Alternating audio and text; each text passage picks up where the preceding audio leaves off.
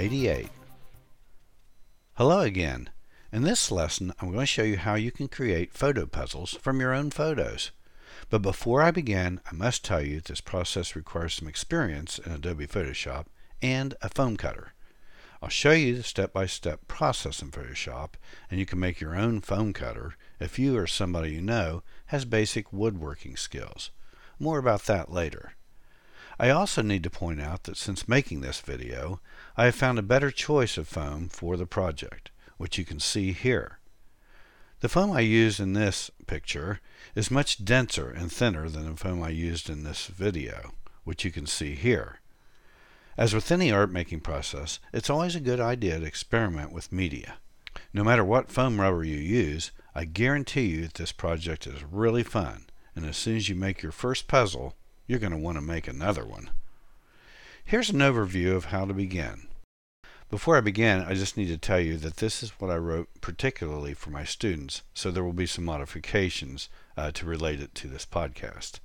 At any rate, you want to open whatever image you're going to use in Photoshop, and then you're going to open a puzzle template, which you can find online by doing a search, and put that in there. Now, you may have to invert the template. In other words, if your puzzle pieces are black on white, which is what you, you usually get, you'll have to invert the image to make it white like puzzle pieces on a black background. Okay? Like I said, this isn't for everybody. Uh, if you struggle with that, um, just let me know and I'll help you out through it, okay? Next, you want to p- select all of the puzzle template and copy to the clipboard. Paste the puzzle template over your image Size the template to cover all of your image you want for your puzzle and you want to make sure you don't crop out the borders. You want to keep those borders there. Then you're going to choose the screen and layer options palette, decrease the opacity to around 50% and save the image as um, again this is for my students but save the image okay now I'll be showing you that in detail right here Okay, here I'm opening the image into Photoshop. I'm going to use my 67 Volkswagen, which I've been restoring.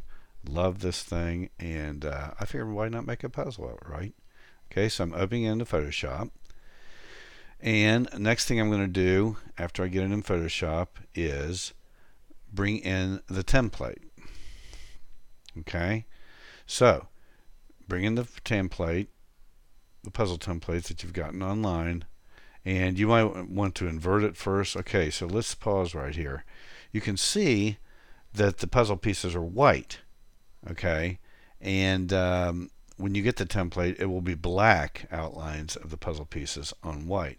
So you just go up to Image, Adjustments, Invert, okay, in Photoshop. Then you will have the opposite. You'll have what you see here. Then you take this template. Now, let's talk a little bit about the templates too. Depends on uh, what you pick. I picked one that just has a few pieces. Uh, the puzzle I showed you at the very beginning had a lot more pieces. Okay, so that just depends on the template. But to get started, I would get one that doesn't have a lot of pieces so until you get good at this. Let me tell you, this takes a little bit of practice doing this. There's a curve. This is an advanced uh, project. It's not going to be for everyone. But I guarantee you, you're going to like this if you can handle all of the uh, what is needed to do it. Okay. All right. So now I've got the template over the image. I can see the borders and the entire template is there. Okay. So you may have to do some resizing and so forth to get this all together. You don't want to lose the pieces of your template. All right. All right. So now I go ahead and um, I'm now going to go to the screen option in the uh, layer options. And as you can see, the screen option actually makes the black disappear, leaving just the white tracings of the puzzle. That's how that works. It's pretty cool. Okay, and here I'm decreasing the opacity. All right, by doing that with the opacity, that way the outline of your pieces, the white uh, outline of each uh, puzzle piece, is not too white you want to be able to see it, but you don't want it too much because you know even though you're going to be cutting over this, uh, you don't want to show up because you're not going to be able to go perfectly over every one of these lines anyway. And you'll see what I mean uh, as we move along here. That um, you know the dimmer it is, the better. Okay, so we go ahead and do that. And now at this point, I just want to go ahead and save this. All right.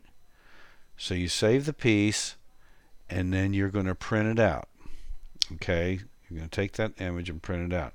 But before you print, you want to be sure that you use either tracing paper or vellum paper. It's a very thin paper. Why do you want a thin paper?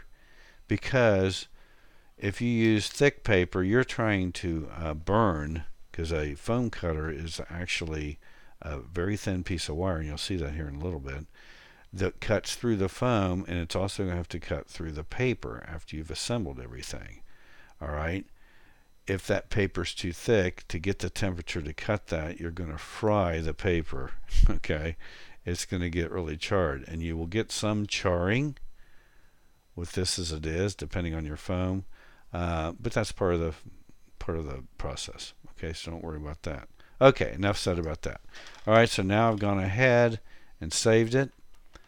Uh, here's your um, overview of what we're going to do. You're going to mount it on a piece of foam rubber after you've printed it out on the vellum uh, in your inkjet printer. Photo mount spray. Uh, you want to use photo mount spray and make sure to hold the can uh, pretty far away from the surfaces, as you'll see right here. All right, so now I've got my uh, piece of foam rubber there. And uh, this is actually styrofoam, but that's yet another story. But anyway, same deal. You're going to spray both surfaces with 3M mount or some kind of really good spray adhesive. You don't want to get too close though. You don't want to saturate it. All right, so I did the back of the picture.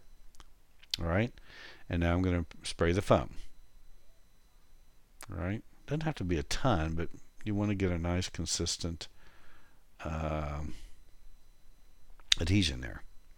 Right, again, this is one that has more pieces. Um, this video is kind of pieced together, but that's okay. You got the idea, and who cares? There I'm smoothing it out and making sure it's nice and flat. All right, so now we're here for the fun part. You've got your uh, puzzle pieces on your um, picture you got everything ready to go, and now it's time to cut. Okay, so let me, I'll show you the picture here, but again, here's an overview. Again, this is a tutorial for my students, and helps them to see what they're going to do before they do it, and it'll probably help you too. All right, so trim off the excess foam rubber using the foam cutter. All right, note the wire that gets very hot and avoid touching it. You'll see it here. You're going to see that paper smoke, as a matter of fact. Cut out the first puzzle piece and following these tips. You want to avoid pressing down on the foam rubber. Okay. Move fairly quickly to avoid excessive melting. If you don't follow the lines perfectly, don't worry about it.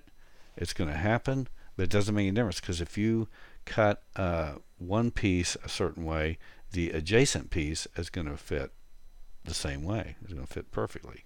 All right. So that's okay.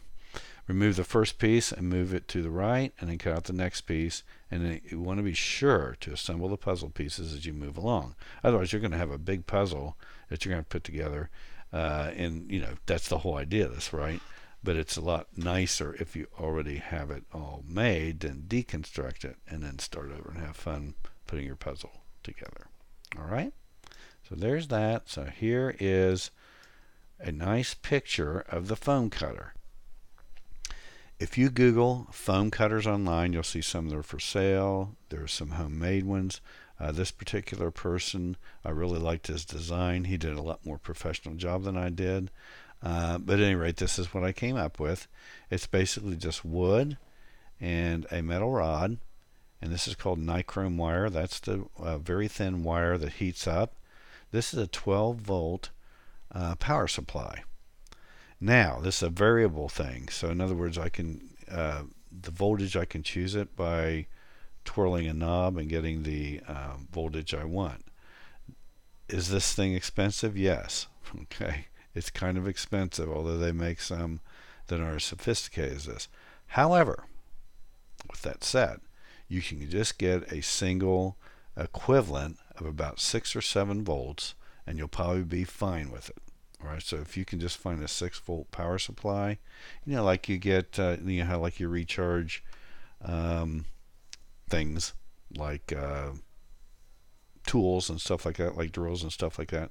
You can get one of those things and use that. Again, like I told you before, this takes some building skills too. All right, so this may be too much for you, and that's fine. But I'm sure some of you out there can't wait to get started on this. Okay, you love a challenge, right? Okay, so at any rate, get your power supply, and you can figure out how to make that by googling it, and uh, you know get a YouTube video that'll show you in detail how to make a foam cutter, cutter, or if you have some money, just buy one. All right, it's up to you. There's cheap ones out there too. Uh, depends on what kind you get. All right, enough said about that. So now, here I am.